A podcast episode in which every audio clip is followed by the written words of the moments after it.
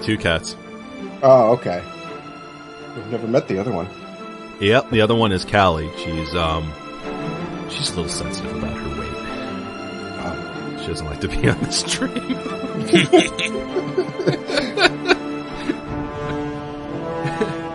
she have to run out to McDonald's to get another McGriddle? That's her thing in the morning. Hold on, I gotta go get McGriddle. But you're a cat. well, hello everyone, and welcome to another fantastic episode of Classic Elder Scrolls. This is Classic Elder Scrolls brought to you by the Quest Gaming Network, available for download on iTunes, Stitcher Radio, and of course, Quest Gaming com, and today's record date is Sundas, Sun's Dusk, the second.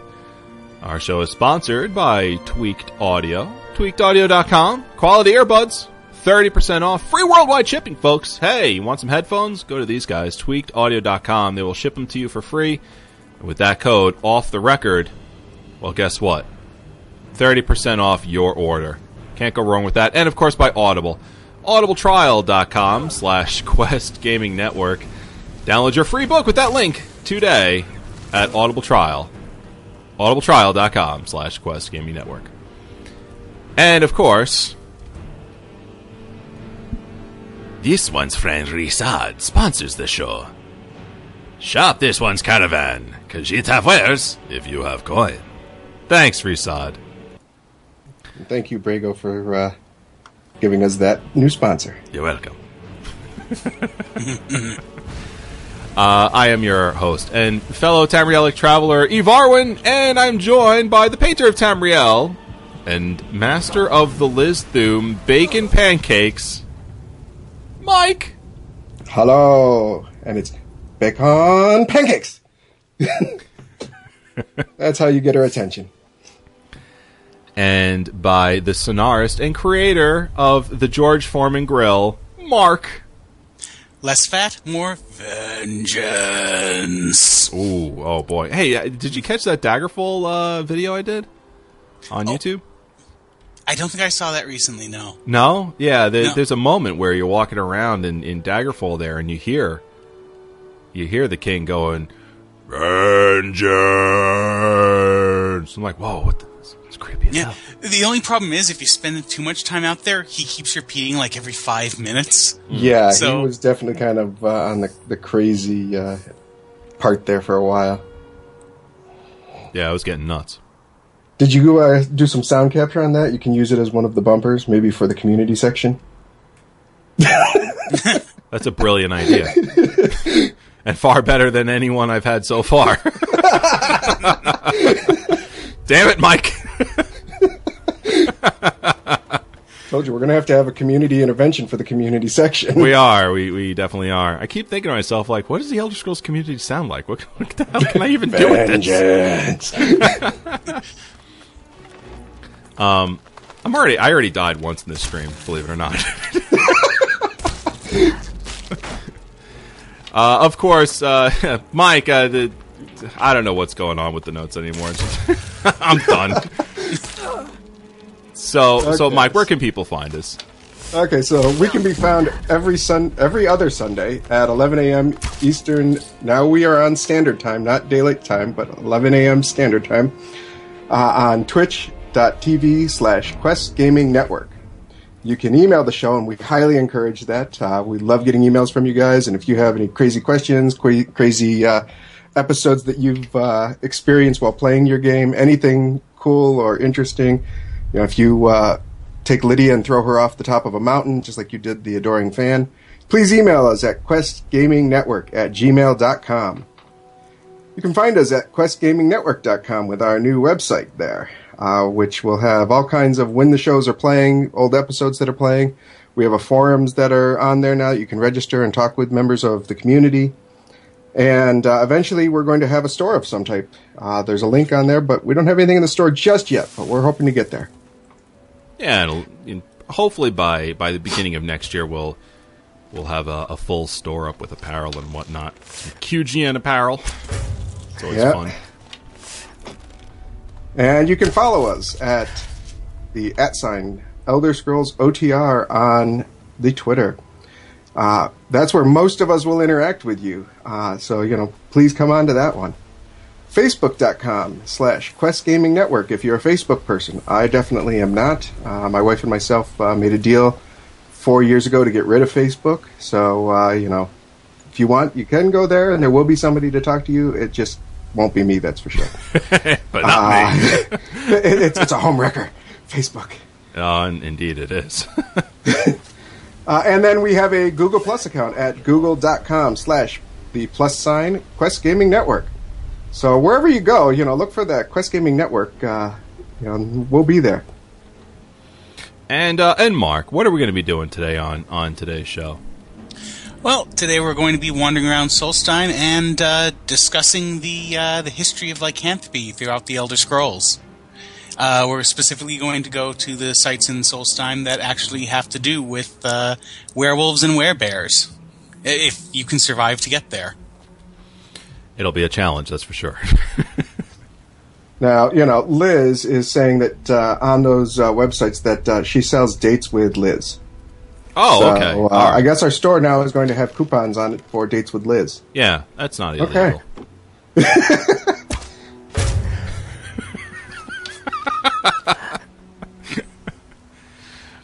All right, You guys. got one buyer, Musclehead. We'll leave it at that. We're not going anywhere with this. I can't. See what happens when we get an extra hour, you know, in this daylight savings time? See what happens. Everything just goes to hell in a handbasket. Uh, Mark, what else have we got going on today? Well, the discussion topic is how should lycanthropy be treated in uh, the Elder Scrolls Six. Uh, Mike has the very interesting how uh, history of Howls in the Night, which kind of sounds like an Ar- Argonian name. Uh, the Scenarist archives will open up with lycanthropy, dread disease to pointless power up, and we have our fast question of the week and an email. All right, all that and more uh, as we as we dive in. Now, um, let's uh, let's let's start off real quick by by sort of saying that um, the plan right now is for me to to attempt to make my way over to to some werewolf areas. Uh, thereby engage these werewolves in combat and and try and at the same time survive. um, which is Placing bets now in the chat room. which is hysterical because um, trying to get there in the first place seems to be a, a uh, challenge of survival in and of itself. So we'll see what happens. this Ice Mage Adept is healing himself already. I almost, I almost had him though. Um, so, I so almost Mike, feel like you should go back to Raven Rock and hire a uh, follower. yeah, but that's making things easy. Well, You can't have that. cannon fodder, you know? Sometimes you need that. Can't have that at all. Ah, got him right in the knee and it killed him. Poor guy. Now I understand why I've He's taken fighting an. with the other guy too. Yeah. All right. I love that that you get enemies that actually will fight one another. It. Uh, yeah, it's it's. Here comes the train again. I'm going to mute up. All right. So, Mark, um, we we were discussing a uh, one of the locations here um, in which I should probably head out to uh, in order to, I guess, find some of these find some of these werewolves. Now, Mike was good enough to to send me a, a location in um, in email, and I'm trying to access that right now. Um, it looks like we're going to be heading much further north than. Uh, where I'm currently I currently have my, my plans set here on the uh, on the show. Yeah. Yeah, I think it's right around here. All right, so we're going to be heading somewhere in that general area. Now, while we do that, uh, we've got a discussion point as I make my way north here in Solstheim, and that is this: How should lycanthropy be treated in Elder Scrolls Six? That's a very good question. Um, well, to start with, I'd say better than an Oblivion, and you're you're already uh, you're already doing much better. Um, I'd like to see lycanthropy treated as more of of a curse, where you're trying to balance off a benefit with a uh, like some really nice benefits, but where you actually where it really is a curse, where it forces you to um, to deal with the bestial side of being a werewolf, or actually some other form of lycanthrope as well. I'd actually, I'd actually like to see other forms of lycanthropy brought back into the game too. I'm yeah, sure I have my... to agree with the curse thing there. When I put on the Ring of Hircine in that quest line, uh, I was terrified to go into cities, figuring that you know it would randomly transform me into a werewolf at any time, and it never did. And it that does, would have been like, yeah, it does do that. It's just the the chance of it is so low, and that I've I've never actually seen it happen. Yeah, so like that kind of thing where um, you don't have as much control over your powers, I guess. So we, like we want to see, more of a um, more of a curse aspect to to this instead of more of a uh, th- this is uh, an over an overpowered thing in the game that that makes me feel awesome, and that's all it's there for. So I change into this thing when I want to have some variety in my gameplay, and and just destroy enemies. We, yeah, I mean, like I'd like to see it have uh, more substance too. Like here in um, in Skyrim, it's almost an afterthought, especially in the base in in the base uh, game without the add-ons. Um, I mean, you have it's part of the fighter uh, of the companion quest line, but it once you know, and I'll get into that a little later on. But once you have it, it really doesn't matter. It doesn't really affect the game much. If if you don't want to use it at all, you don't have to use it at all. I mean, I'd really like to see the game involve more. Um,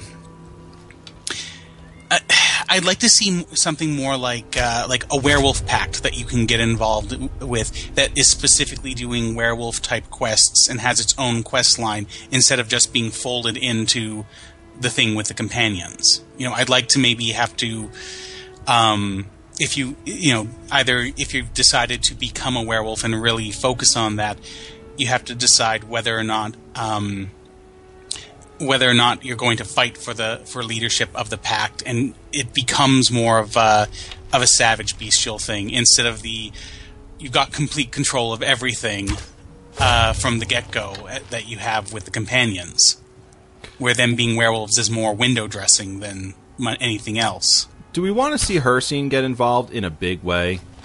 It, it depends on the storyline that they're going to go with. Um, you know, as a person who is rooting for Elder Scrolls Six Dominion, uh, I'm hoping that yes, he would get involved in a big way because it would be set in you know, Bosmer, uh, High Elf areas, uh, and you know he's a big part of the Bosmer tradition. Mm-hmm. Uh, you know, so, but if it's set in you know Black Marsh or in uh, one of the other uh, northern type of or in western type of provinces, I would say no. Mm.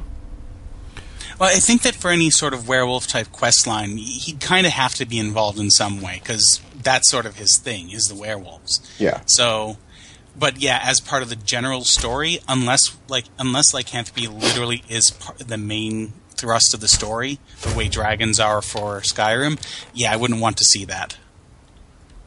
I think that'd be that'd be kind of interesting. Have a have a main story in in Elder Scrolls, not just not just center around lycanthropy, but some kind of like weird war between between um, werewolves and vampires, and what that looks like in an Elder Scrolls space. Yeah, yeah, that would be really cool. I, I think it would put like a like a horror spin on on the series, or at least that that one particular game. Yeah, I mean, I was doing a lot of research on like the history of werewolves and lycanthropy in our own culture, and um, you know, a lot of it, like in the the pre-historical areas, like you know BC, when you're talking about werewolves and stuff, it was you know a curse or it was a blessing from the gods to you know be better hunters. It wasn't until the witch trials uh, of the 1500s that we really got a lot of what we consider modern werewolf uh, memes. You know that uh, the person transforms at night uh, under the full moon is a curse, and uh, does the the bidding of a higher power like a witch. And then when Bram Stoker wrote Dracula, uh, the culture of werewolves uh, is hinted at uh, in the book. And then it's not until really the modern era when we get Werewolves of London, um, Lon Chaney Jr. in The Wolfman, and then the American Werewolf in London movie that you get things like the silver bullets killing a werewolf and you know the lone cursed person who has been bitten by a werewolf and goes on from there. Really? Yeah, so it, it- you know our own history on werewolves and lycanthropy is really really cool, but it'd be cool to see you know different takes on it. I mean, you've got Van Helsing where the werewolf and the the vampire pair off against each other. In that movie, you've got you know the Twilight with the sparkly uh, vampires and the werewolves not seeing eye to eye. Underworld lycanthropes and vampires being from the same bloodline but split and in constant eternal warfare with slavery involved. So I'm, you know, I'm sure that uh, ESO, you know, could pit Molag Bal, the father of vampires, against Hircine, the father of man beasts, in a really cool uh, storyline.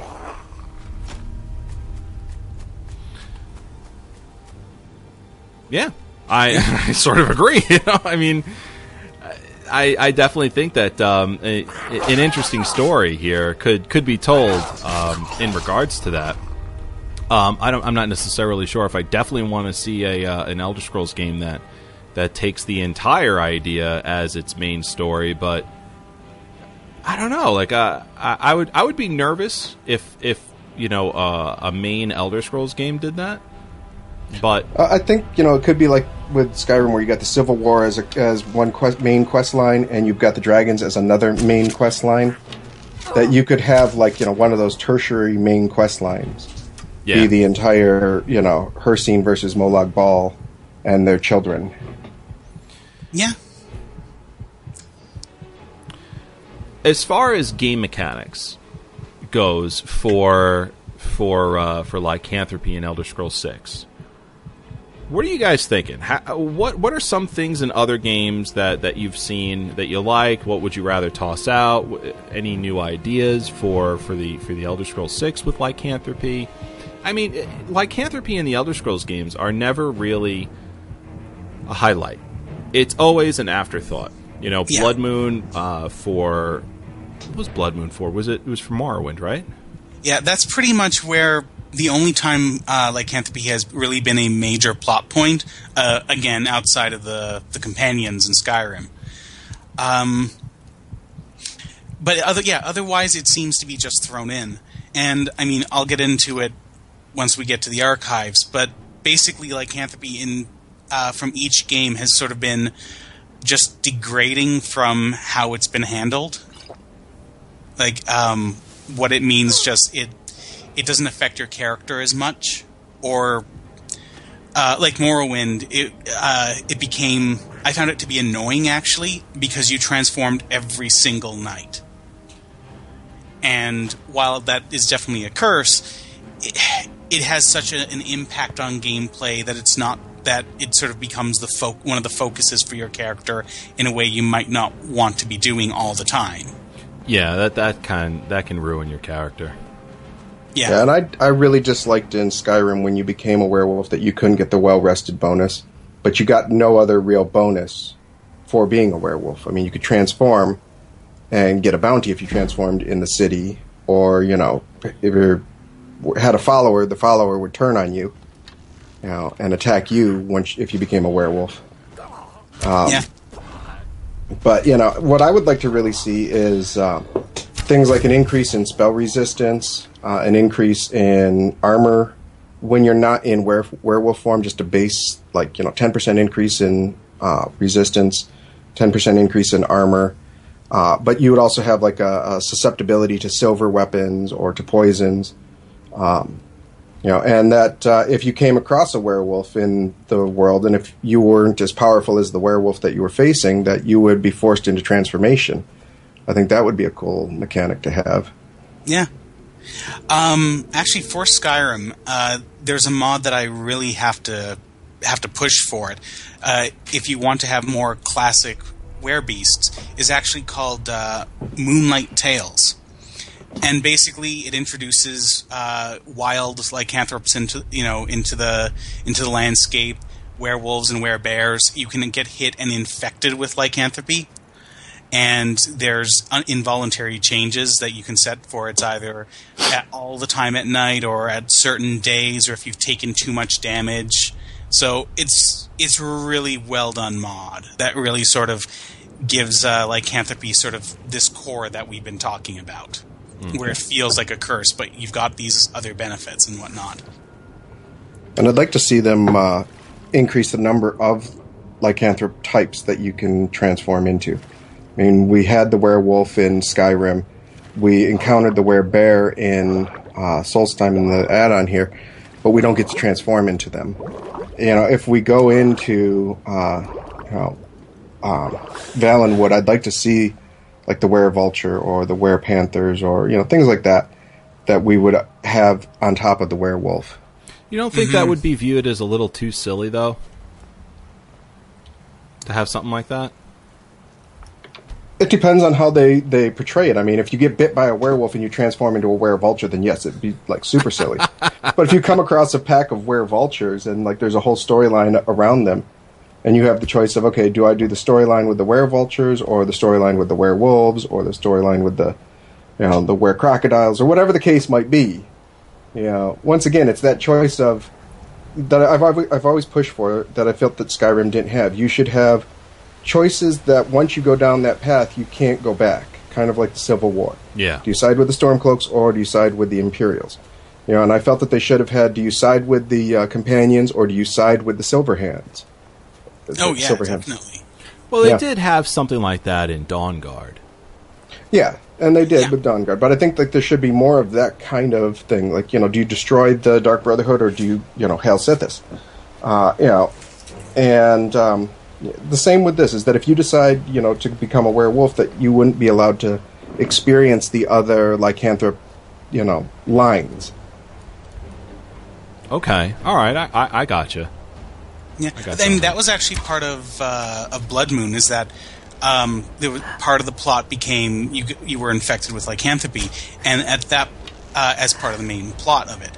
And at that point, it branched off. If you decided to embrace your lycanthropy, uh, you had a completely different set of quests that you would do to finish off the uh, uh, off the uh, quest line, as opposed to if you first decided to get cured before it actually really took hold. So yeah, I mean that type of thing would really, you know, and it affected sort of how the how it ended. So that would be cool to see, and just playing for everything in the Elder Scrolls, more of that. Yeah. Musclehead in the chat room said uh, one of the skills should be you should be allowed to have a higher carry weight. You know, being that werewolves are stronger than other people. That's a good Maybe idea. An increase in carry weight, a small increase in damage. Yeah. You know, to melee weapons. More more health when you're a werewolf. Yeah.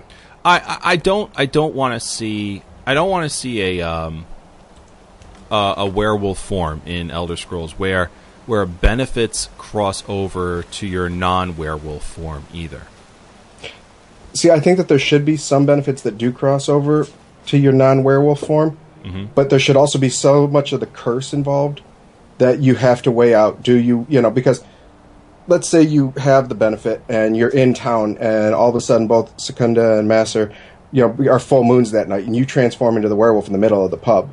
You know, I think at that point in time, you know, the huge bounty that you would inquire, acquire would be, you know, the kind of balancing point of, you know, increased carry weight in your human form, increased uh, health, increased damage resistance, because you know you have you'd have to really you know role play the character more. You'd have to really plan for what you're doing.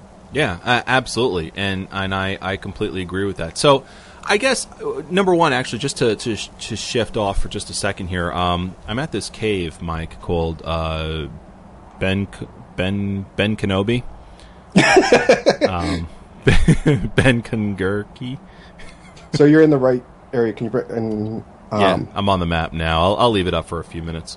Yeah, because you're always like 30 seconds behind. I see the arch coming through uh, on the screen right now as you're heading in.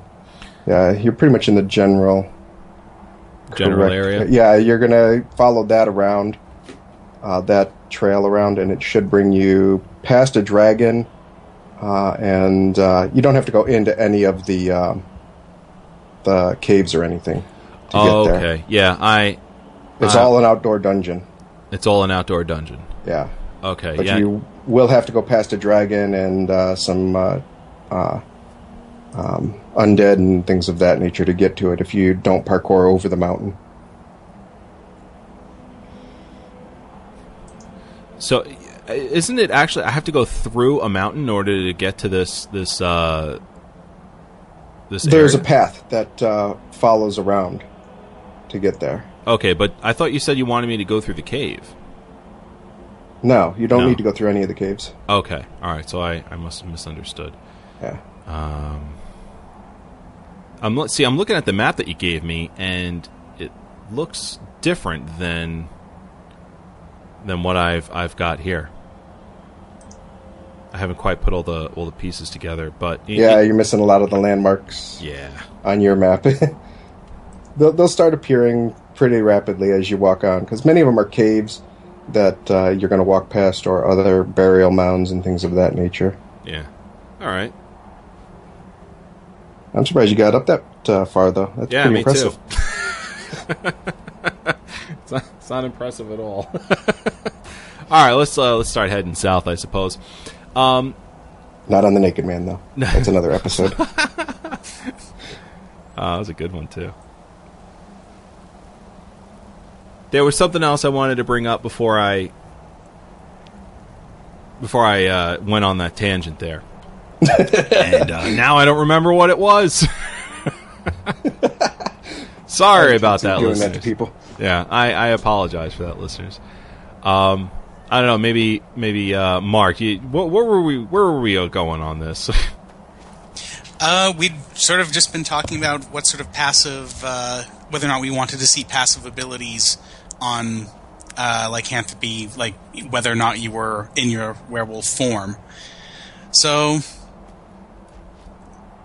yeah, I'm sorry, I got nothing. okay, yeah, I, I think that's probably it. Uh, so Yeah. so maybe yeah, we got a whole show to deal with lycanthropy, and uh, and let's start moving on, beginning with the history of. So, the history of lycanthropy in the Elder Scrolls. Blessing, disease, or curse. How do you view the state of being? The gift to hunters, the blessing of the Daedric Prince Hircine is bestowed lycanthropy on followers and champions. Yet there are many who fear the existence of the supernatural populace, and those like the Silverhands which hunt the hunter. Scroll down. How does one become interested in studying the disease lycanthropy? On an interview, a number of my peers and eh, I have interviewed a number of my peers and discovered that to a man, they have all entered the field after a horrifying encounter with a lycanthrope of some variety, and I am no exception. That is from the book On Lycanthropy.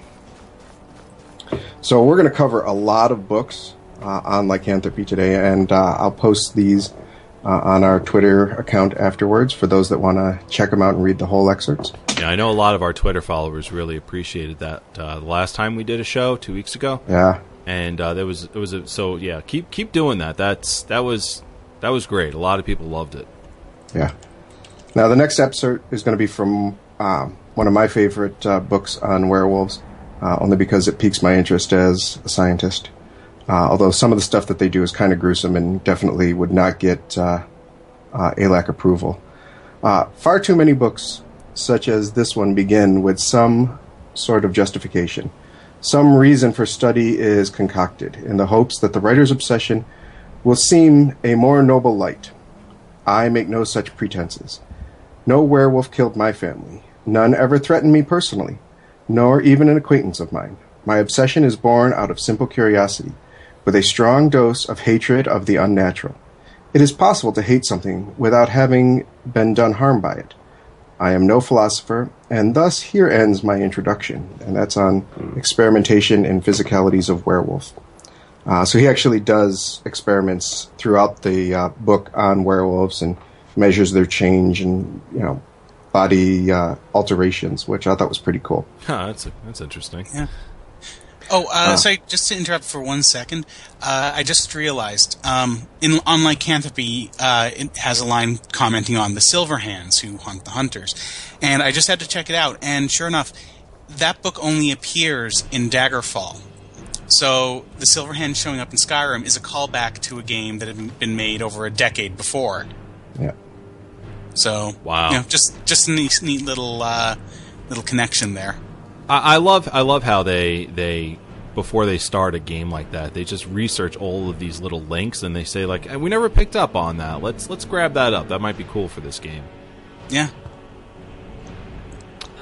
All right, so go ahead, Mike. Sorry. Okay.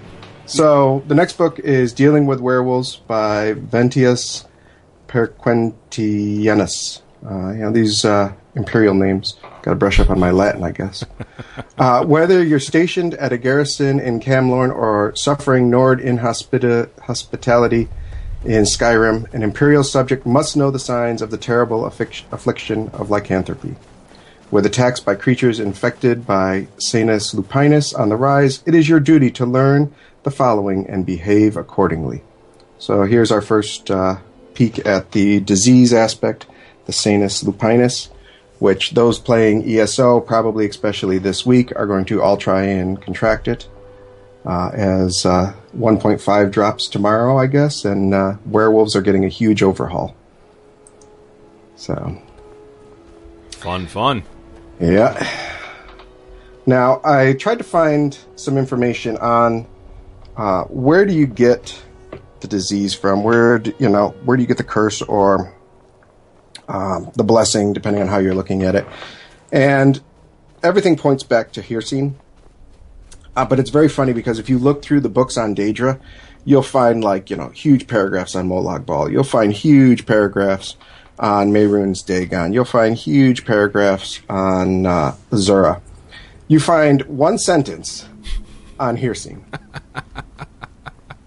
and from the Book of Daedra, this one I think is the most complete of all of them. Hircine, whose sphere is the hunt, the sport of Daedra, the gate, the great game, the chase, known as the huntsman and the father of man beasts. Period. And I'm like, are you kidding me? That's it right there. Game component, and he gets one line. Elder Scrolls 6, the father of man beasts. Yeah.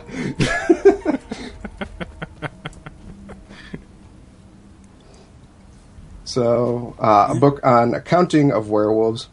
I do not think I should need to remind anyone, especially any Nord, of the evil of the Daedric princes, even of one who claims the joy of hunting as his realm. There may be some to draw the wild power of werewolves, but you'd better remember that you'll never see the halls of Sovngarde when Hircine claims your soul. Lycanthropes spread spend eternity in Hircine's hunting grounds, slaves to his unending thirst for blood and the chase, instead of drinking mead and brawling with heroes of legend. So, uh, this one paragraph here really gives you the reason why you have the storyline in Skyrim uh, with the champion, with the companions, is really you know to draw off Hircine's curse. Okay. Now, for my own character, uh, Mydra would not uh, let me get through this topic without bringing up the influence of Hircine on the Bosmers of Valenwood. Uh, Hircine is one of the major deities in the Bosmer pantheon behind Y'ffre.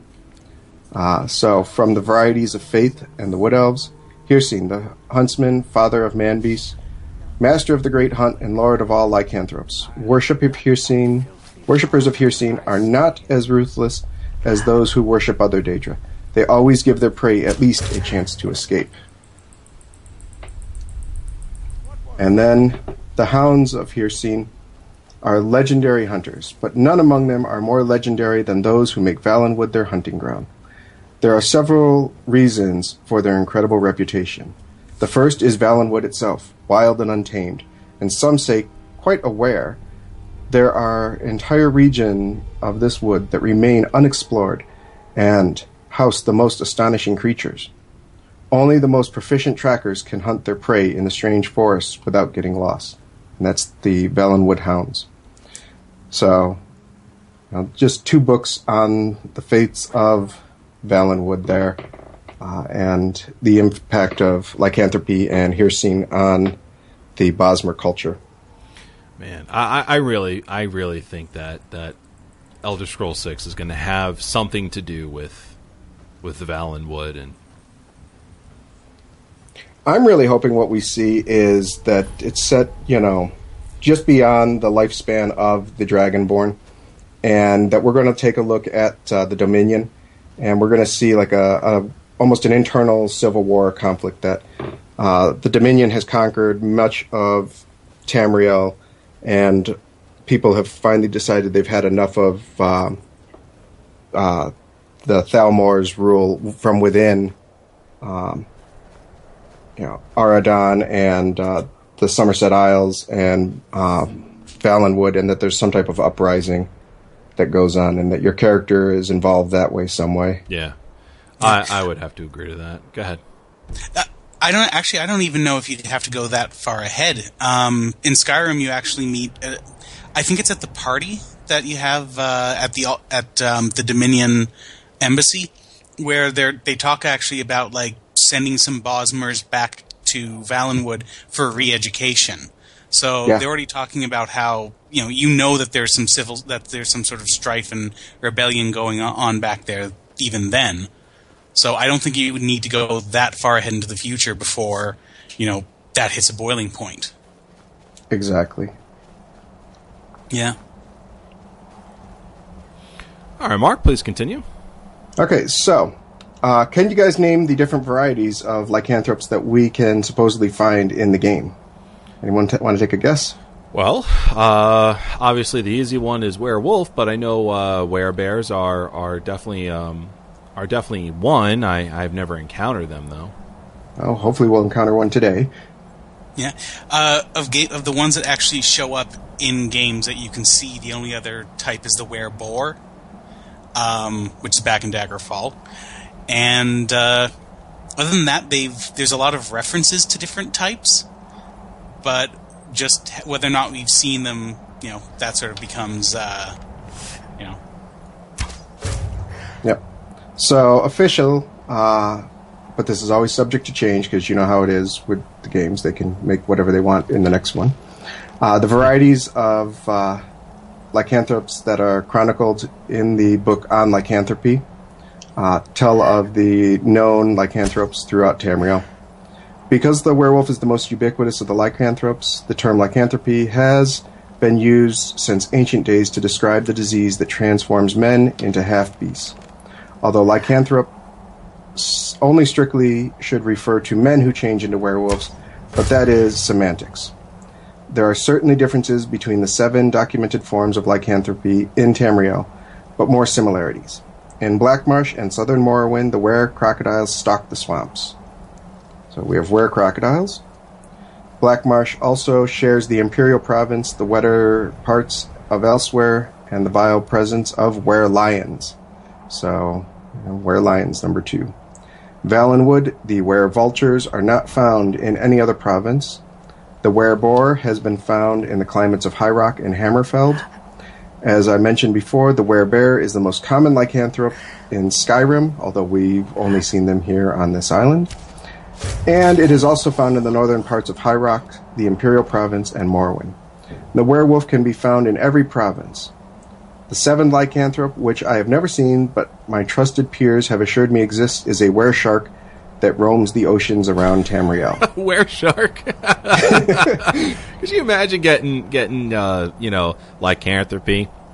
And you're just running around one day, and the like Masser and Secunda are at their height, and you're like, "Oh man, I feel really weird." And I was like, "Oh my god, what's happening?" And I'm like, "Oh, shark, Sharknado." worse, worse. You're in the middle of the Alik'r, so all of a sudden you flop around and just start suffocating right there. man, that sucks. Yeah. There's actually a scene in uh, the novel Infernal Cities, which you can get on Audible.com, um, hey. in which you got have two characters actually arguing as to whether or not where crocodiles actually exist.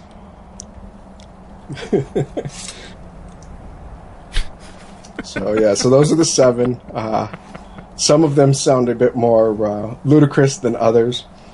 Uh, it was funny. I went through the old Monsters Compendium to see how many uh, Dungeons and Dragons had introduced us to, because uh, lycanthropy itself is very old, and uh, it actually means man wolf uh, from Greek.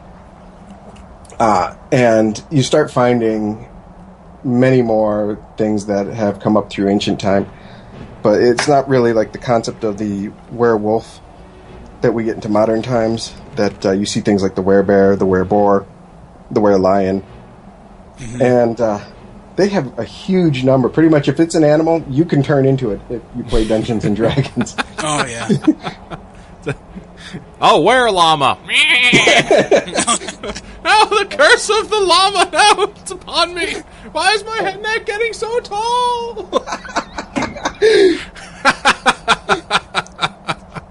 And now the one attacks. that the one that Dungeons and Dragons will not have that they have the potential of making here is the were skeever. Oh, good lord. Quick, summon Were Brago. We need to take care of a were skeever. Yeah, exactly. Where mud crab. Where mud crab? You can't. They don't have a soul to begin with. yeah, the, s- the small crabs are soulless. Are you kidding me? That is true. Okay, so a couple more uh, books here. There's uh, Legends of Skyrim. Uh, I have heard the same rumors as everyone else that the province of Skyrim was awash in various forms of lycanthropes. I have studied werewolves for some time and was keen to see if these rumors of werebears were actually substantiated. I elected to pursue these studies in warmer summer months, my deference to in deference to my fragile constitution. This guy's gone looking for the uh, werebears in Skyrim. In the end, I regret that my trip to Skyrim did not prove more productive. If it is indeed true that these breeds of lycanthropes are distinct form and more powerful than our local ones, they could prove to be powerful allies in our conflicts conflict against the influx of werevultures in Valenwood. If they have grown as great and terrible as my friend Galleon asserts, they could soon threaten the interior of Tamriel. When the summer next press, I plan to travel there for a better accounting of the winged Cretans, so it may make more fitting a report to the council. So the writer of this has gone to Skyrim to pursue werebears and uh, you know, try and use them in the conflict against the werevultures of Valenwood coming into Cyrodiil. So now, how do we fight a, lang- uh, a lycanthrope? Um, you know, everybody pretty much knows that uh, we need to have silver, right? Yeah, that usually is most effective, right? And there's silver Yeah. weapons in the game too, and they're they are effective. They are effective, and they sell for a huge amount of gold. I think it's like 5,000 gold pieces if you sell one of the silver hand swords. So, you know, collecting those is a good way if you need uh, uh, more money.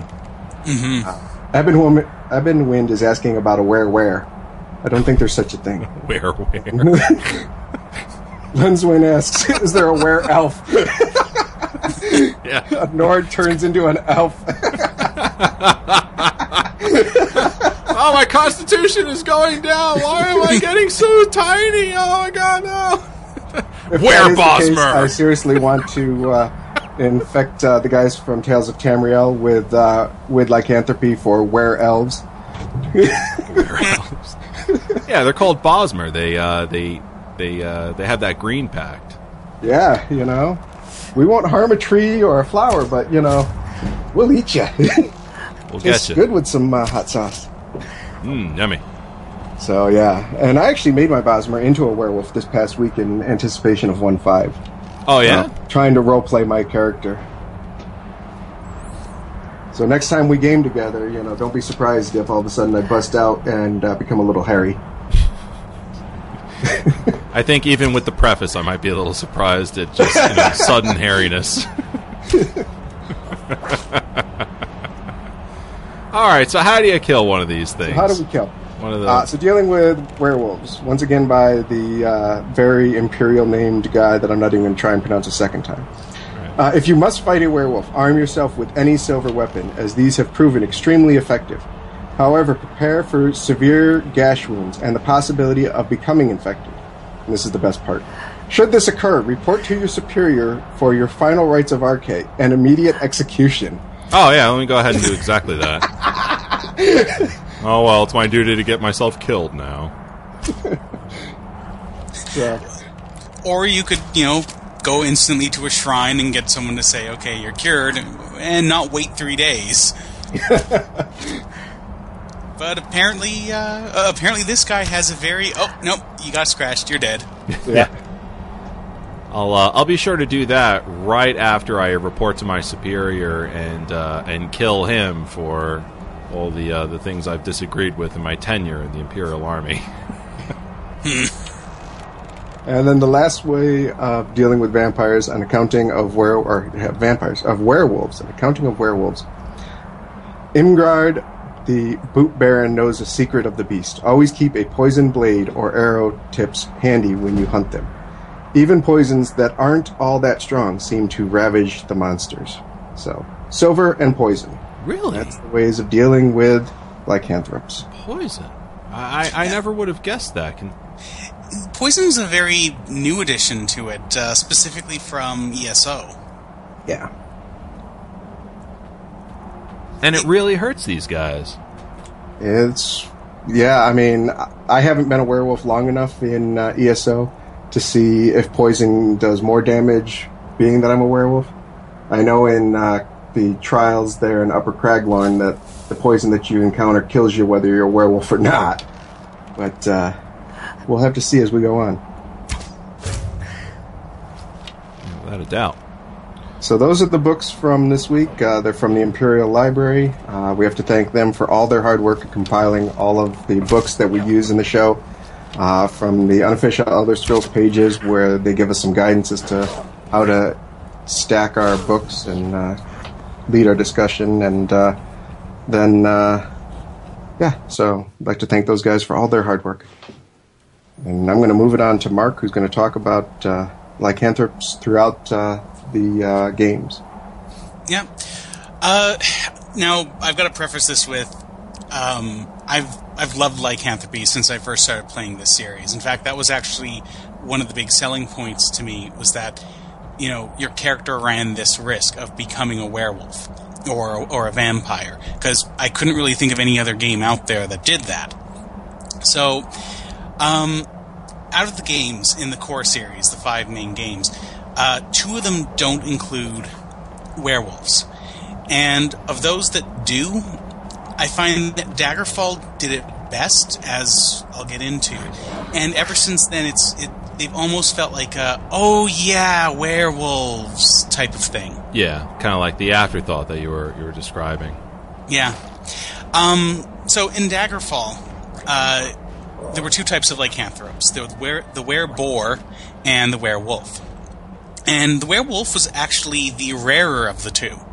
Uh, there was a mission. There was like one mission where you were guaranteed to see a werewolf, and otherwise, if you wanted to see one at random in, say, a dungeon or on the Overland map or the Overworld, you basically had to go to Glenpoint. Everywhere else, where it was basically wereboars instead.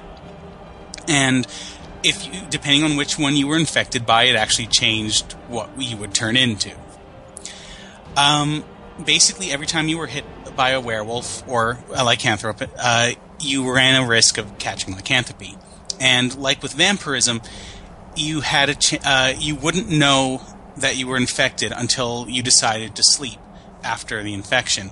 At which point you would get a vid- you would get a little cutscene that would t- basically, without saying it specifically, let you know that you've got a problem.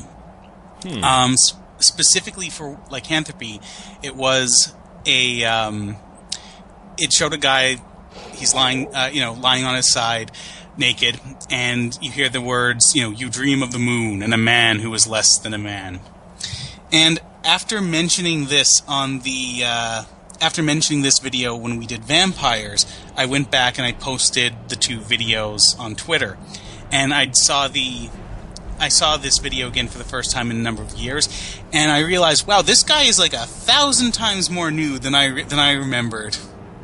Whoa, don't tell that to Liz. She'll be like living on that site.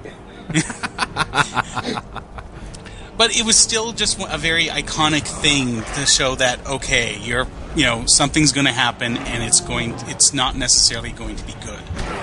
Yeah. Uh, and then you waited for three. If you didn't get yourself cured within three days, and curing was as simple as going to talk to a priest or casting a spell on yourself or drinking a potion. So, not sure why you need to automatically go and get yourself executed.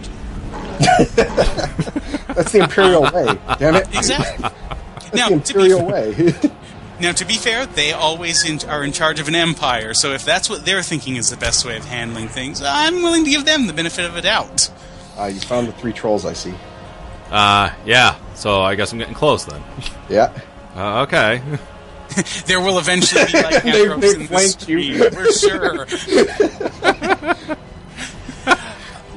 Now, I Um, just have to say, you know, Mark, when you said the were-boars and that they were the more common ones in Daggerfall, all I could think of is Teenage Mutant Ninja Turtles, Bebop from uh, there. yeah, Wasn't and he like a boar or a pig or something? he was a warthog, yeah. And Yeah. that's the thing, they look like warthogs, and you get this squealing noise while when you're fighting them, or if you've turned into one. That's awful. Yeah. Um, and if you're a werewolf, you get a bunch of growling. Uh, now, I liked that in in Daggerfall when you were when you had lycanthropy, you got a whole bunch of really good bonuses. Um, your stats just shot up. You know, huge bonuses like forty to all your stats, or at least all your physical ones. Um, and another forty or fifty to your uh, to your skills, like you know, or no, sorry, about thirty to your skills. So, being a werewolf was was a really good thing. Your character always had this benefit going on. However, every 15 days you had to kill an, an NPC. They, they described it as an innocent. So you either had to kill someone in town or you had to kill a guard. Either would count, but it had to be one of those two. It couldn't be someone you fought in a dungeon or an animal that you found. Well, now that's really cool because in my research on lycanthropy for this show, most of the lycanthropes that uh, they talk about in ancient times, like uh, the first one, um, they had killed a child and tried to feed it to Zeus, and Zeus cursed the man with the were with lycanthropy. And most of the ancient ones all had to deal with cannibalism of innocent children to, that caused the, the formation of the, the curse for werewolfism.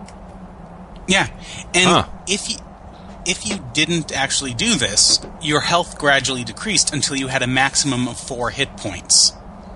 Wow. So it didn't matter ha- what level you were at. Eventually, you had four hit points, and you were fighting things appropriate to your normal level. Good luck with that. One shot by a bunny. The Yeah. bunny's Oh yeah, revenge.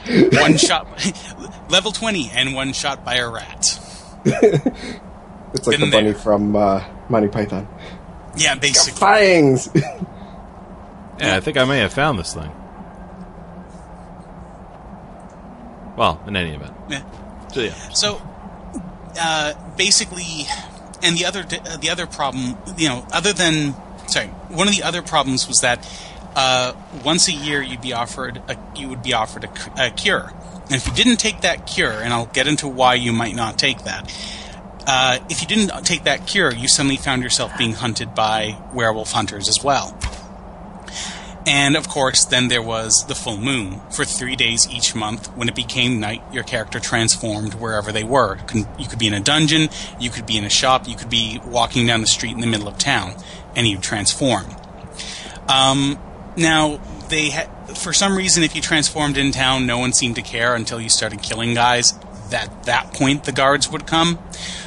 But the problem was the guards only had steel and iron weapons, and if you were transformed into uh, into your were form, you couldn't be hurt by people attacking you with steel and iron weapons.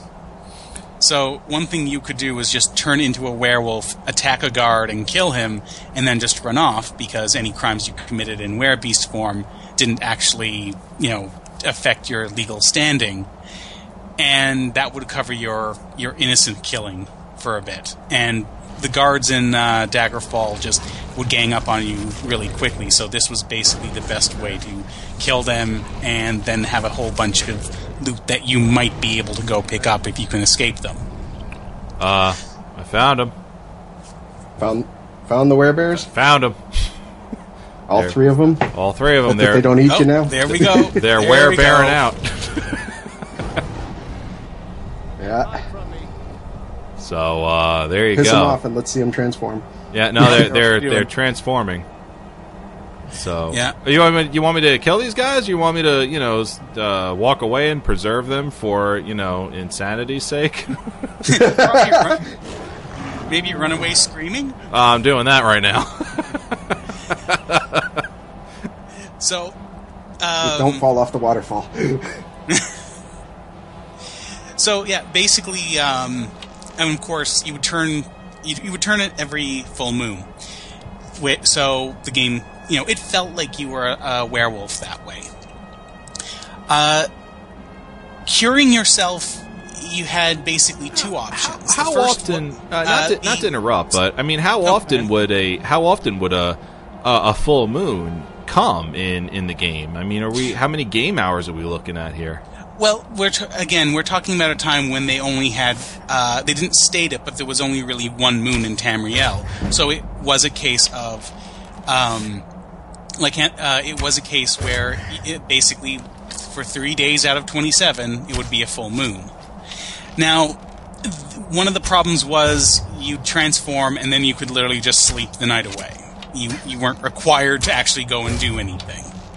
Um, and that was one of the big weaknesses of that particular part of the curse, but it still had the feeling of being a werewolf. You know, of you're forced to transform, you have to watch out for the full moon, that type of thing. Um, curing it could be a bit difficult. Uh, you had two options. One was the really unlisted potion that the Glenmoril witches might ask you to to go take care of, uh, and the other one was by doing a quest for some werewolf hunters. The problem with the quest was it required you to actually give some of your blood. It was either your blood or the blood of another werebeast to a um, to a descendant of the person who initially caught lycanthropy in your uh, that that basically eventually the lycanthropy strain that eventually infected you. So it resulted in you having to infect an innocent with lycanthropy and then kill them on the spot.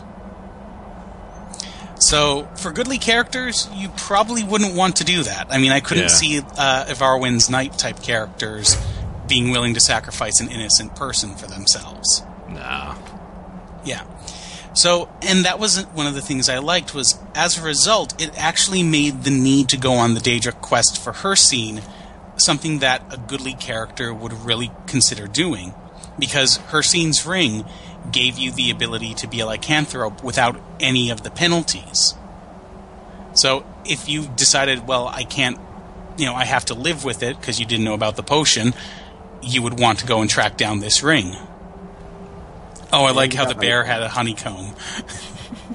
They all have it. And it's one of the few places that you could actually get honeycomb before the expansions. So, and even still, honeycomb is very hard to find. Yeah.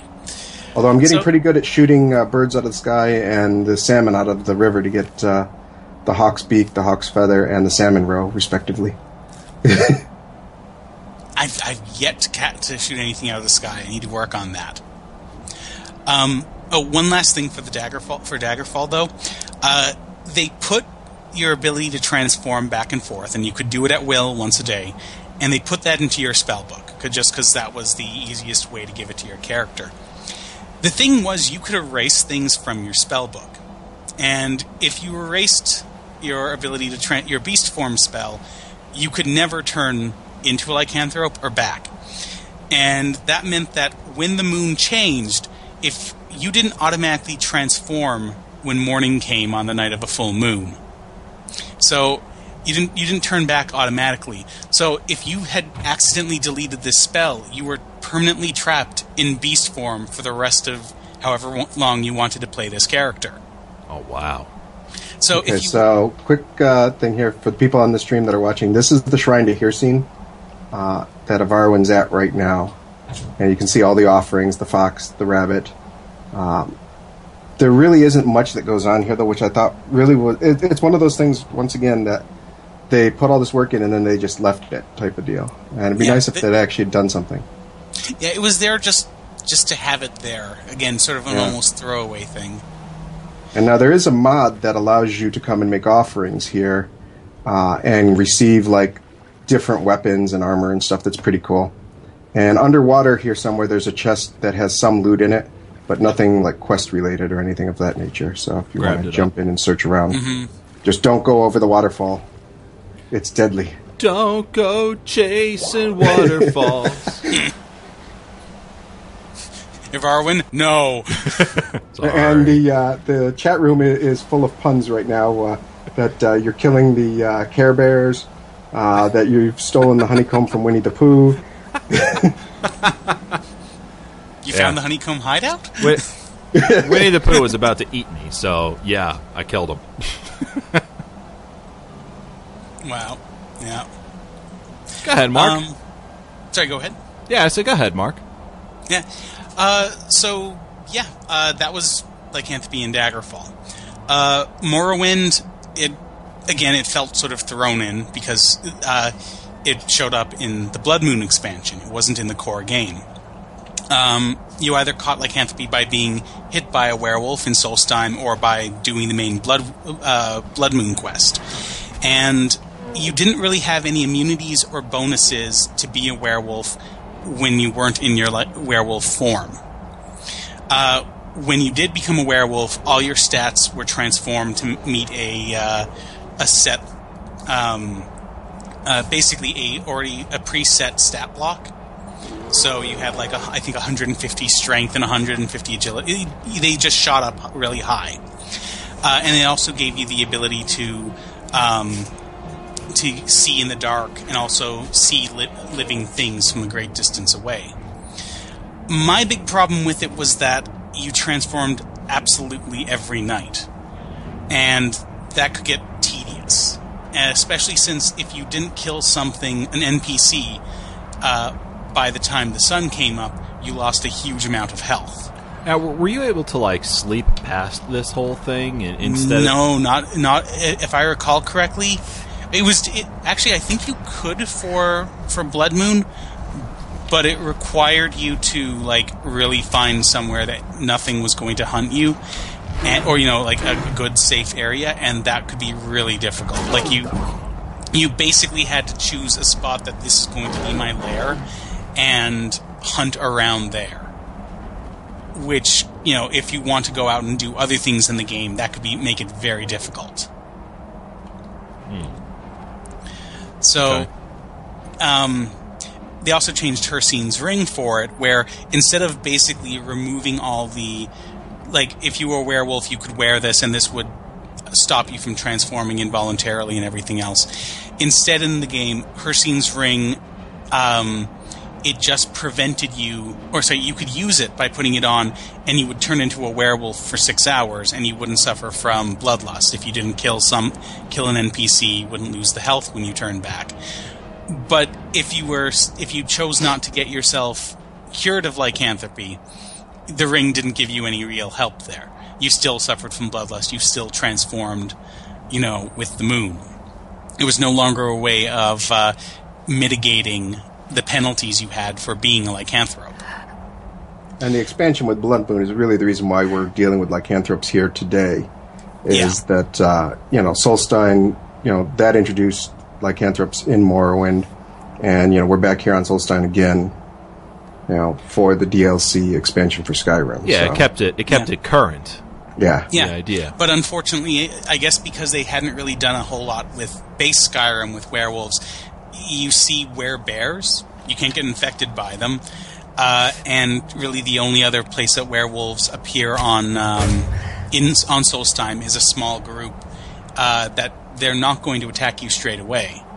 You know, there's a small little uh, pact, but they're just sort of there. They don't really have much to do except for if you are a werewolf, they'll sell you some rings that give you some bonuses. yeah. Yeah. Uh, curing lycanthropy in um, in Morrowind, I it had a big long quest that eventually led to you to uh, uh, sorry working with some Glenmoril witches. You had to do this big long quest, which ended with you having to sacrifice an innocent in order to cure yourself, like as part of a ritual sacrifice on an altar. Yeah, which is consistent with what we saw in Daggerfall. Yeah, exactly. Um, except for this was more of a magic thing, whereas before it was here, take a drink of this. Oh no, no, no, go, go ahead, nothing bad will happen. um, alternately, in one of their caves, in a, a stalactite on this, you know, up in a, a, a stalactite on the ceiling, there was a scroll of emergency cure lycanthropy. so Break you can- stalactite in case of emergency. yeah, basically, you can either do this big thing and kill an innocent person, or you know, you could just use that scroll they've got stashed up there. so an I like, on the one hand, I like awesome how the game had, you know, it had this uh, either you do this thing that will, you know, this hideous act in order to cure yourself. But they have an out if you're if you're a more goodly person, eh, sort of an undocumented out that's in the game. But if you look, you can find it. And then at the same time, in like in Daggerfall, it was this potion which made sense. You know why? You know that, and it actually had lycanthropes and vi- vampires hunting you down as long as you had it uh, while you were trying to deliver it. So, but then here it's like, oh, uh, well, there's a scroll over there. Nothing really mystical feeling. It's just like, oh, anyone can go and cure themselves of lycanthropy that easily, huh? Apparently. Yeah. I like how, how Elder Scrolls they put stuff in the game and almost to like make fun of themselves in a way. They they put other things in the game as as well as as kind of like a joke. You know, if they've like like you were saying, you know, you like how they have this this uh, huge dramatic way of getting rid of lycanthropy, but you know, then again, you can always just find the scroll. yeah. yeah. Um, so that's what we see in uh, in Morrowind. Then we get over to Oblivion, and then we get over to Skyrim. Which that was one of my big disappointments with Oblivion is that they didn't even try to do anything with lycanthropes, and we can see that in the in the in uh, in the books that Mike was was reading for us, they're supposed to be there. You know, they're supposed to be werevultures coming in. They're supposed to be uh, werewolves, and Were possibly even some, yeah. So, not having them there was was quite a quite a disappointment. You It- think maybe they they had a plan to, to put him in in some sort of DLC, but figured, ah, we did it with Blood Moon, you know, and then they came up with the idea for the Shivering Isles. if it was a trade-off between the two, I'm glad they went with Sh- Shivering Isles, but I don't even know if they if they even went thought that far ahead. You know, I I get the feeling it was just they looked at well, what do we want to do, and they just decided lycanthropy just wasn't something that was it, maybe it wasn't well received or had a lot in Blood Moon or it wasn't exp- uh, didn't have a huge fan base, and they just decided well we'll we'll put our coding somewhere else. You know, we'll, we'll put our time in on these other new ideas or these popular older ones. And and look what they did with vampires. I mean, we did the in the one episode there. We did the um, um, the order of the virtuous blood, and how much further they could have gone with that aspect with vampires, and they didn't. So, I mean, it doesn't really surprise me with Oblivion that you know a lot of these kind of things just got left. I mean, Hircine's quest for his uh, his Daedric quest, I mean, was go out and kill a unicorn. You know, it wasn't you know nothing spectacular, nothing you know, you know, mind-boggling or something that you know really stuck stood out a lot. So I don't know. Yeah, yeah, ex- exactly. It just and and I guess that's sort of why it's showing up in Skyrim. It was nice that it was there, but it kind of felt like uh, we're going to throw you a bone, and really we're only putting it in because we thought it seemed cool to include it in this plot line. You know, it, it just it you could be infected by vampirism at random uh, during the course of your adventures, but really the only place that you could get lycanthropy in Skyrim was through the champions. Yeah, which I wish they had Or, brought it the more of a disease or a uh, a curse that you Yeah. could have gotten it, you know, that way. Yeah. Um, so I guess going into Skyrim, there were no bonuses if you weren't transformed. and you can only transform once a day for one minute. You could extend this by eating your kills. And the only real drawback of being a lycanthrope was uh, you couldn't get the well rested bonus. And I, in every game that you can be get lycanthropy, I always like to play it. I always like to RP a character who's caught it, and it was just one of. In Skyrim, I had it when Dawnguard came out and introduced the skill tree for it. I maxed that out, and then just I found I played the rest of the game without using it once. It was there, but it was just there for the sake of having it there. You know, it it's sort of like you can be like currently my character in ESO, uh, my Imperial, he's infected with lycanthropy, and it's there, but I really haven't used it in months. It's just it's there, and I'm I'm just really waiting for 1.5 to come out in order to really see where it, you know hopefully it'll just be that much cooler. Yeah. Right. Yeah.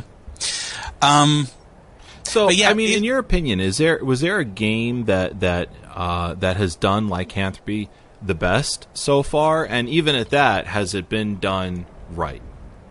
the only game I've ever played that I can really think of is I, and I'm sounding like a broken record, was Daggerfall. I felt that they put more work into it there than in in later games. I mean, they make quest lines around it, which I'd love to see, but I'd like to see um, the presentation of lycanthropy being more like it was back in Daggerfall, where it felt like a real curse, but it didn't feel like this is now the sole focus of your character once you catch it. It's more you come to. I'd like to see it that you come to dread the moons, that you you keep an eye on what day it is, and that does affect how you behave. But you don't. You aren't spending every single night trying to find a place to go to go hide and decide on who you're going to eat that night. you know? Honey, what should we have for dinner tonight? Well, I'm feeling like a little bit of shopkeeper and. what are the neighbors You doing? know, grandmother. Yeah, exactly. Um, other than that, with lycanthropy in Skyrim, like you could get some totem, you could do some quests for some totems that would give you powers, like to summon some ghostly wolves or ca- a howl that caused fear, or for you to be able to see life. Um, and a- actually, interesting. Um, we had mentioned earlier possibly a conflict between vampires and werewolves, and um, if apparently if you have Serana as your companion and you go to uh, Aela in the in the in the companions guild, uh, you know, in the companions, in order to get your quests, she won't give you any of the quests to find the the, the Hircine totems as long as Serana is with you. Any other any other follower, it's fine, except for Serana. That's For. Serana. Oh, it's because she's a vampire. Yeah. So, you know, that little war is there, or at the very least, dislike. Dude, make sure you check out the boars too, because usually you can get the boar's horn or tooth or whatever it is off of those, which is good for alchemy. Okay. Yeah. And um, the cure here in Skyrim, you kill a Glenmoril witch, you throw her head in a in a magical fire, and then you kill your inner beast when it manifests. And that was your only option. There's no sacrificing innocence or anything else like that. Hmm. And the Ring of Hircine, it, all it let you do was transform. If you were a werewolf, you could transform as many times a day as you wanted instead of just once a day. And there was really nothing it needed to mitigate because there was really no downside to being a were beast except for the except for having you know that not being able to get the experience bonus. So yeah, There Um, you go. so to sort of sum up with that, I've I just found that in the games they started off with a with an idea that they really seemed to like, and then they slowly trickled down to feeling almost ob- it seems that they felt almost obligated to put it in, so it became well okay we got a storyline that we can put it around, but we're not going to bother putting random enemies out you know, or like it, it almost felt like people complained that it wasn't in Oblivion, so they they threw a bone for Skyrim. It's like, eh, okay, yeah, here's here's a storyline where we can put it in. I mean, as Mike said, as Mike had read, um, Skyrim is supposed to be crawling with werebears, and the only werebears we can find are up in Solstheim, and there's like three of them. You've just you have just cleared the entire island of werebears. Congratulations! Yeah. Genocidal maniac. Oh. Well, there's there's a fourth they were one on the endangered species list. they, they apparently forgot how to infect people. Skyrim's, They're like Skyrim's panda supposed to be crawling with werebears. Where where did they all go? Actually, I think there's one more, but on the island and part of a quest. But you know, still. So and there's random encounters that you can come across sometimes, but it's so rare. yeah, But there is a mod that will increase that. The Wolves of Solstheim. Uh, there's the wolf version and the bear version. That will increase your encounters. yeah. And again, like I really do suggest uh, the moonlight uh, the Moonlight Tales mod. Just if you want to get sort of that more cursed version of lycanthropy back in the game, it really does a good job, and you can customize it uh, to sort of how intrusive you want it to be. All right, gentlemen. Well, um, phenomenal job. Everything on lycanthropy and Elder Scrolls and more. Time for our fast question of the week. Here we go. guys ready? Yep. All Yeah. right. There were three DLCs for Skyrim Dawnguard, Hearthfire, and Dragonborn. Mike, which is your favorite and why? Dawnguard. Mark. Don't make me choose. Um, I- must choose. I have to I have to go with uh, Dragonborn, but it's just edging Dawnguard out by a tiny amount. Okay. Um, yeah. Dragonborn. Um, don't say Hearthfire. no, no, no, no. Now, now, I here- wanted a garden. I got the garden. I'm I don't see the point of anything else. Very true. Um, so Mike, why? You said Dragonborn, right? I said Dawnguard. Dawnguard. Okay, so why Dawnguard? Why was Dawnguard your favorite? So Dawnguard allowed for integration of new stories and stuff to do in the Skyrim province itself. So I didn't feel like I had to leave my game to go play a new area.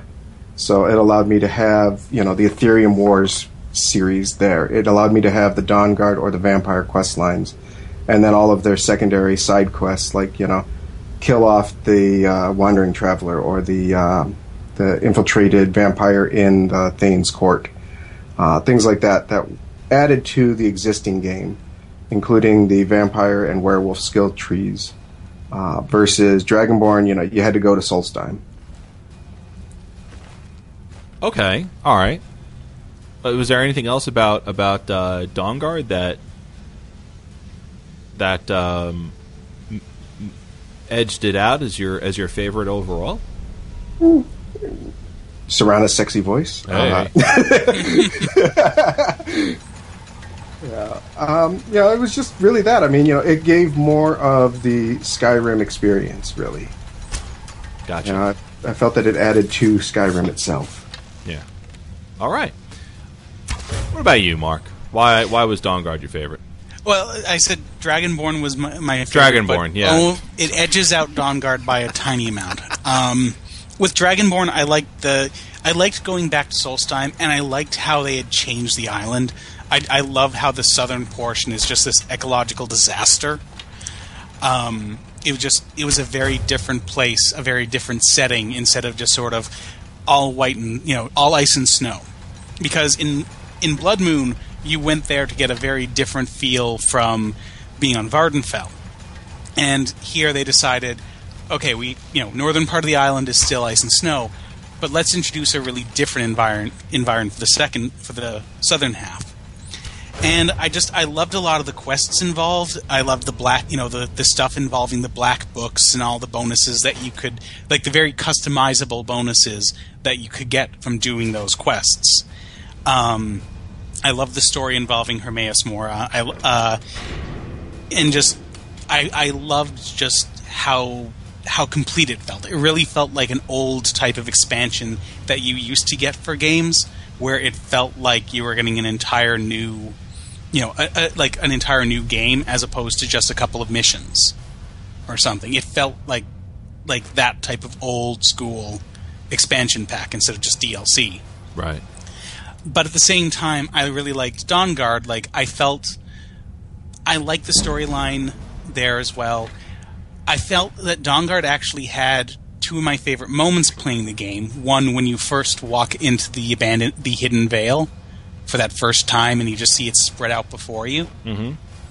Uh, I love cool that. place. Yeah. Oh yeah, but it also had that that moment when you're fighting the um, the Falmer uh, priest in uh, in the Vale, and he pull like basically the entire room just collapses, and you know you're on the ground, and Saran offers her hand, you know, and you go up.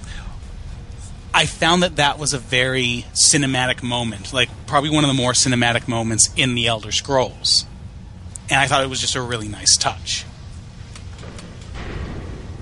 But even with like, but it did. It still felt like a mission pack, a really good mission pack, but not quite as good as as complete a feel that I got from Dragonborn.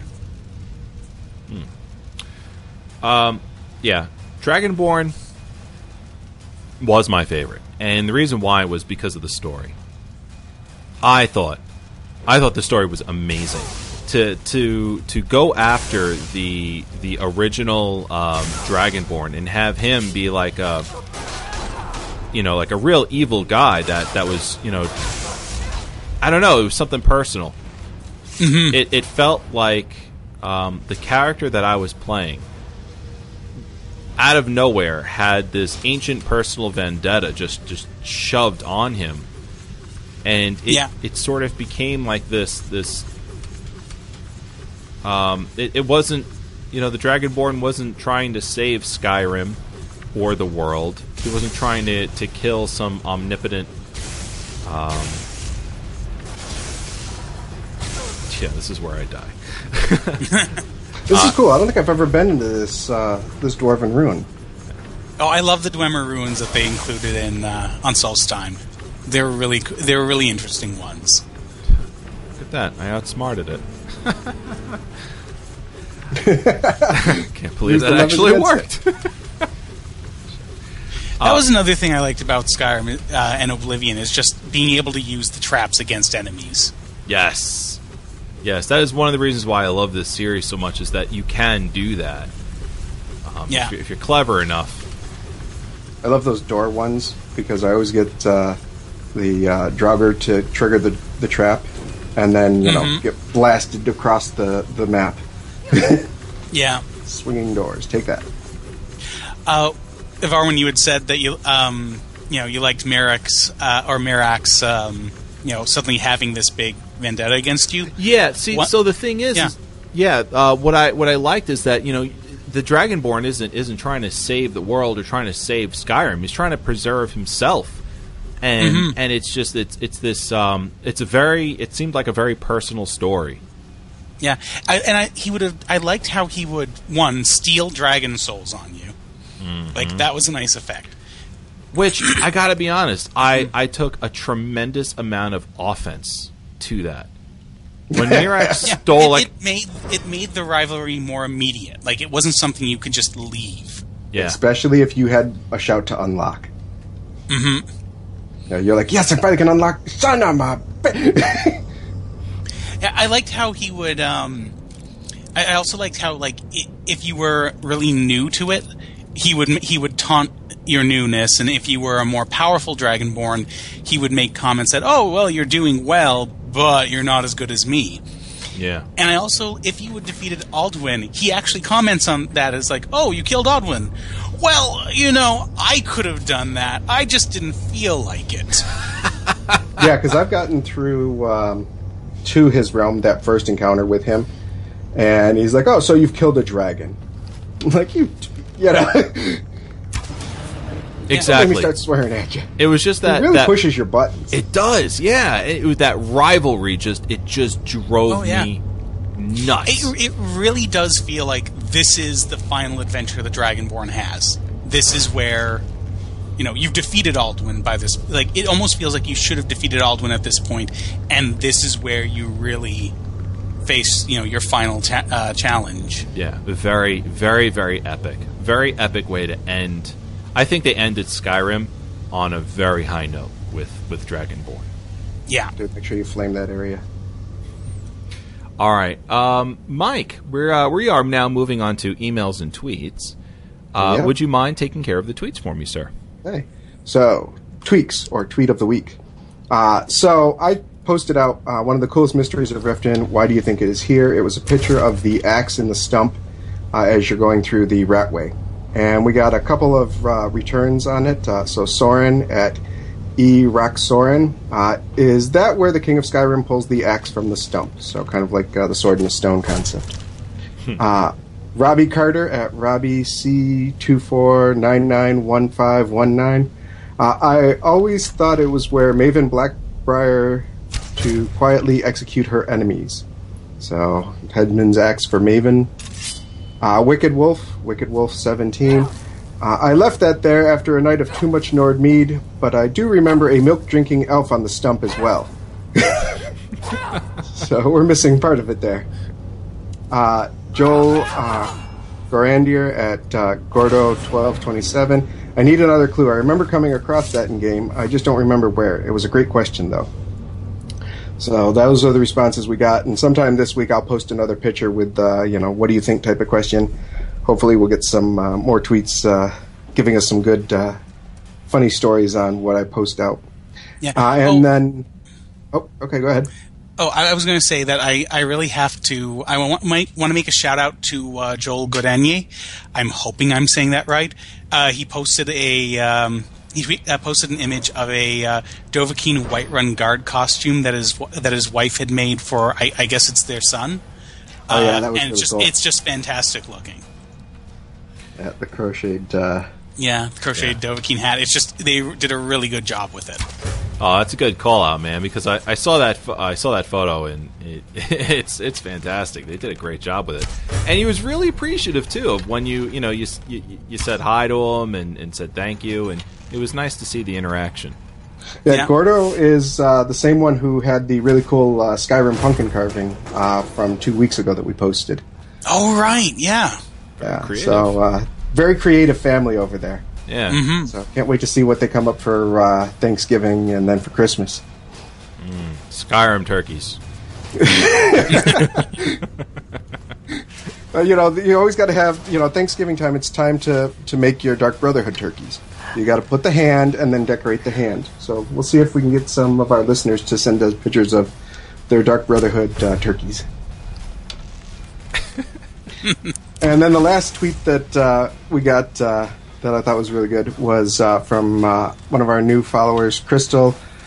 I'm going to slaughter this last name. Sorry, Portsogules. Um, she uh, started following us and she said, Are you kidding? These stories are awesome. Love the site. Your work is highly appreciated. Keep me updated. So she was very appreciative that uh, we posted all of the links after the last show so that uh, she could go back and read our um, the stories that we had talked about during the show. Yeah, and l- like I said, I mean that's just um, that's just it right there. You know, a lot a lot of people uh, they they really enjoyed it. So, and it, it was a fantastic idea that you had doing that. So, so thank you for it, and, and keep it up. Yeah, I think it's really good because you know you don't really sometimes know where to begin reading some of the material. I mean, and it you know the the library is huge, 300 plus books, Yeah. and growing every day, plus commentaries and other files.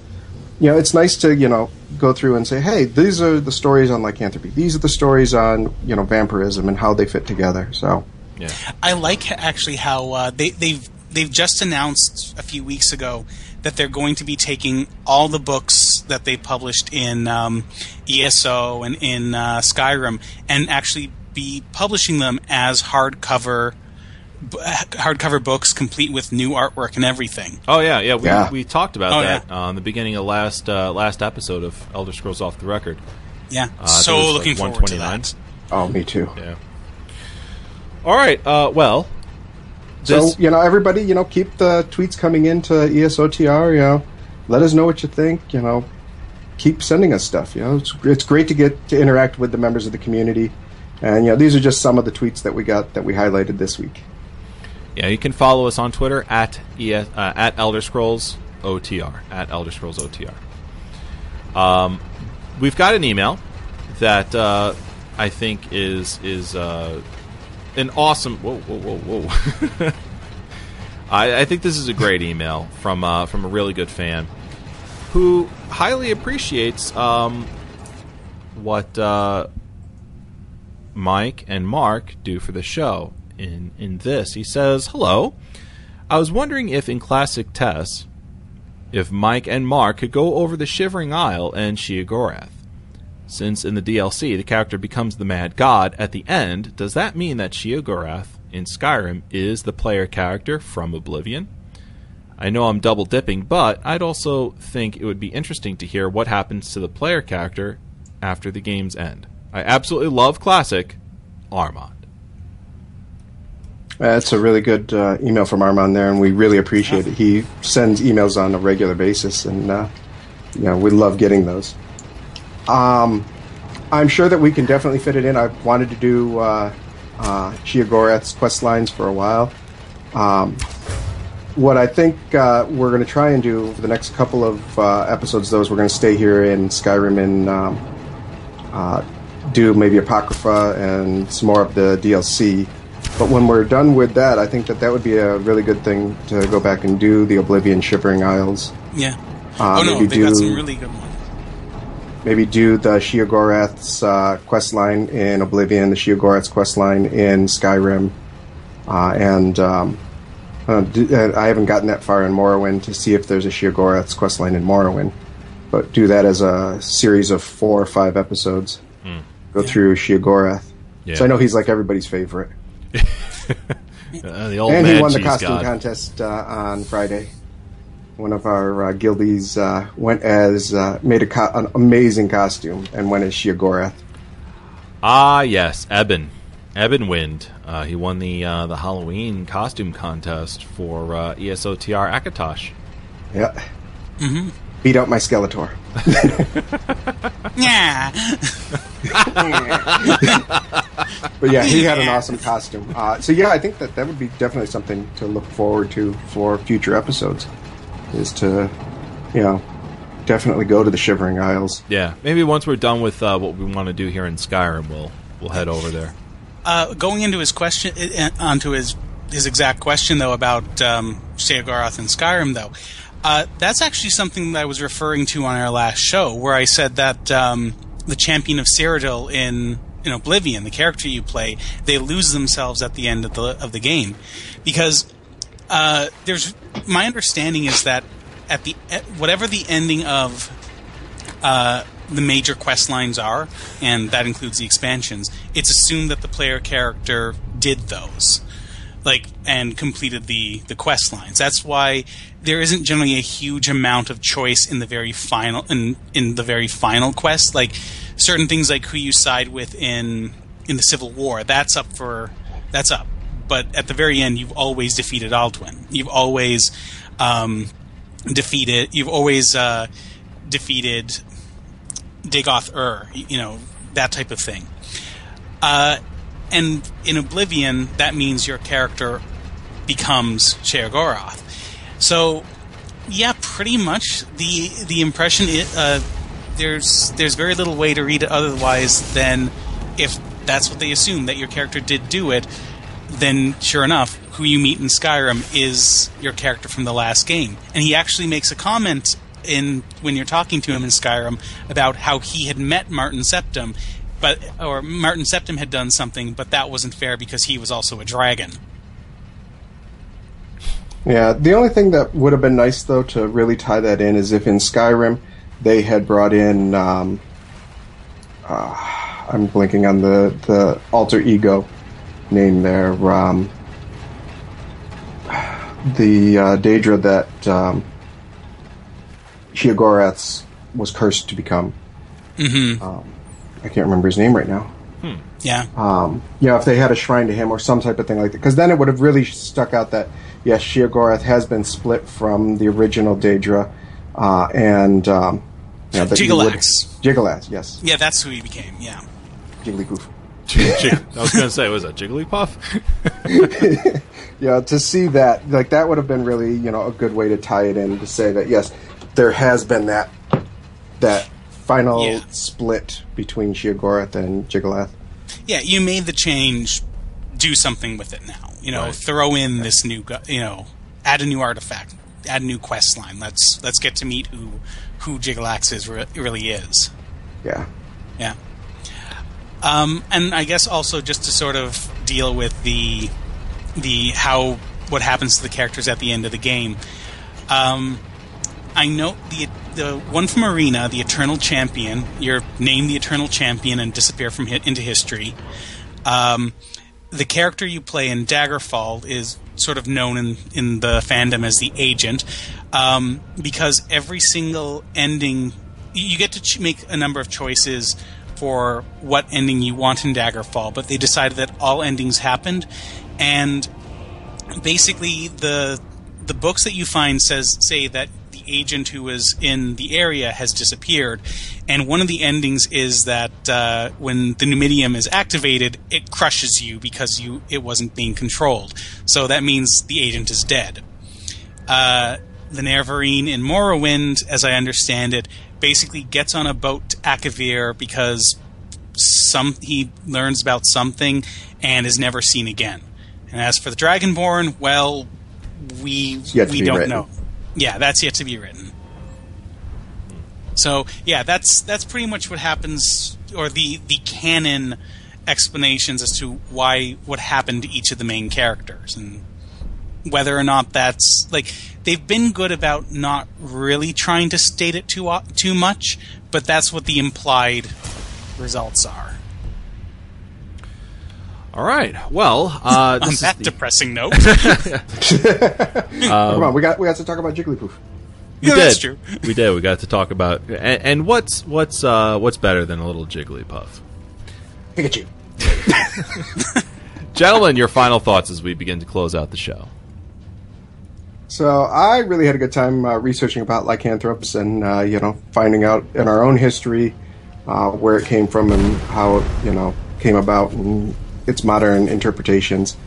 Uh, and uh, I really hope that they do something with it in Elder Scrolls Six or uh, really bring it more to light in ESO uh, as uh, a Bosmer, you know, character player. I really, you know, want to see it uh, brought more out as part of the Bosmeri culture. And Mark.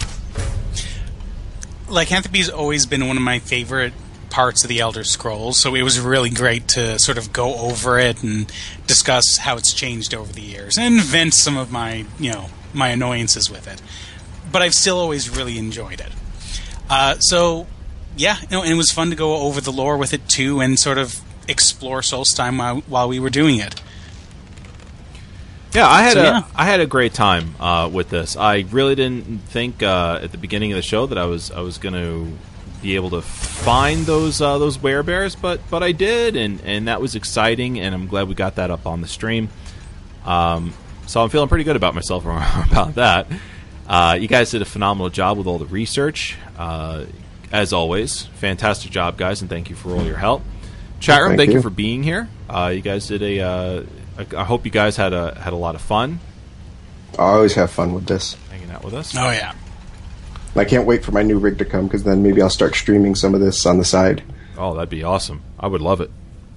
We can we can see the alternate the alter ego. You know, you got Varwin's heroic paladin and my not so heroic uh, Bosmeric uh, Dark Brotherhood. What your were elf? Yeah, my were elf. were elf. Their elf. All right, guys. Their well. Um, be sure to listen to all of our awesome uh, and wonderful shows here on Quest Gaming Network, such as Warcraft Off the Record live Sundays at 8 p.m. Eastern, as well as Rift Reforged live on Thursdays at 7 p.m. Eastern. Of course, there is Elder Scrolls Off the Record live each week, of course, uh, the the schedule for that revolves with my my days off. So so be sure to follow us on Twitter. Um, at Elder Scrolls OTR and on Facebook at facebook.com slash Quest Gaming Network, where we uh, announce when that show is going to be each week.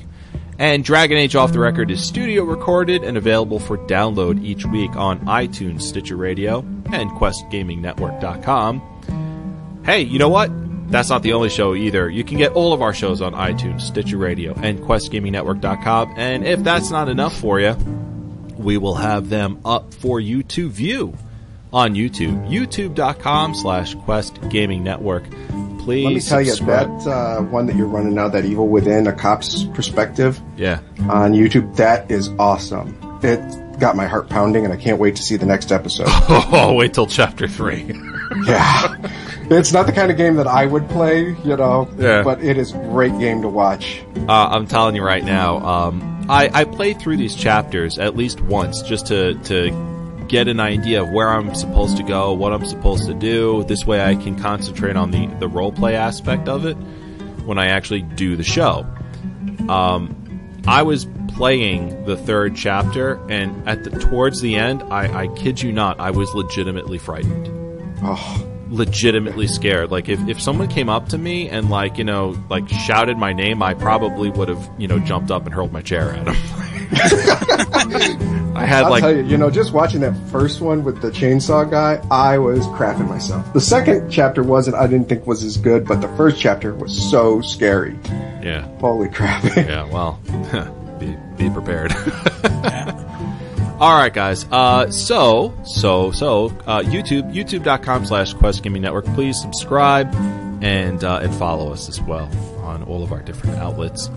Uh, by the way, we also have new forums up on questgamingnetwork.com. So, so register on the site, uh, jump on the forums, say hi, uh, talk about the shows, talk about the games, uh, the different gaming guilds that we have as well. Uh, you can follow our hosts like Mike at KDR Mickey. That's KDR M I C K E Y. Mark is at Carnagan Wolf. C A R N A G A N W O L F. And add the E for a little English uh, lovin'. sort of fell apart there at the end. And of course, myself, Evarwyn, uh, at Evarwin, E V A R W I N. Gentlemen, let's say goodbye, starting with Mike. Have a good one, everybody. Hopefully, you get out and enjoy this nice Sunday uh, fall weather today, and uh, we'll see you in two weeks. And Mark. yeah, uh, enjoy the day, everyone. Hopefully, it isn't freezing cold out there, and if it is, try and stay warm. Indeed. well, thanks for joining us, guys. Take care, everyone. Be safe, and as always, may the Foos be with you.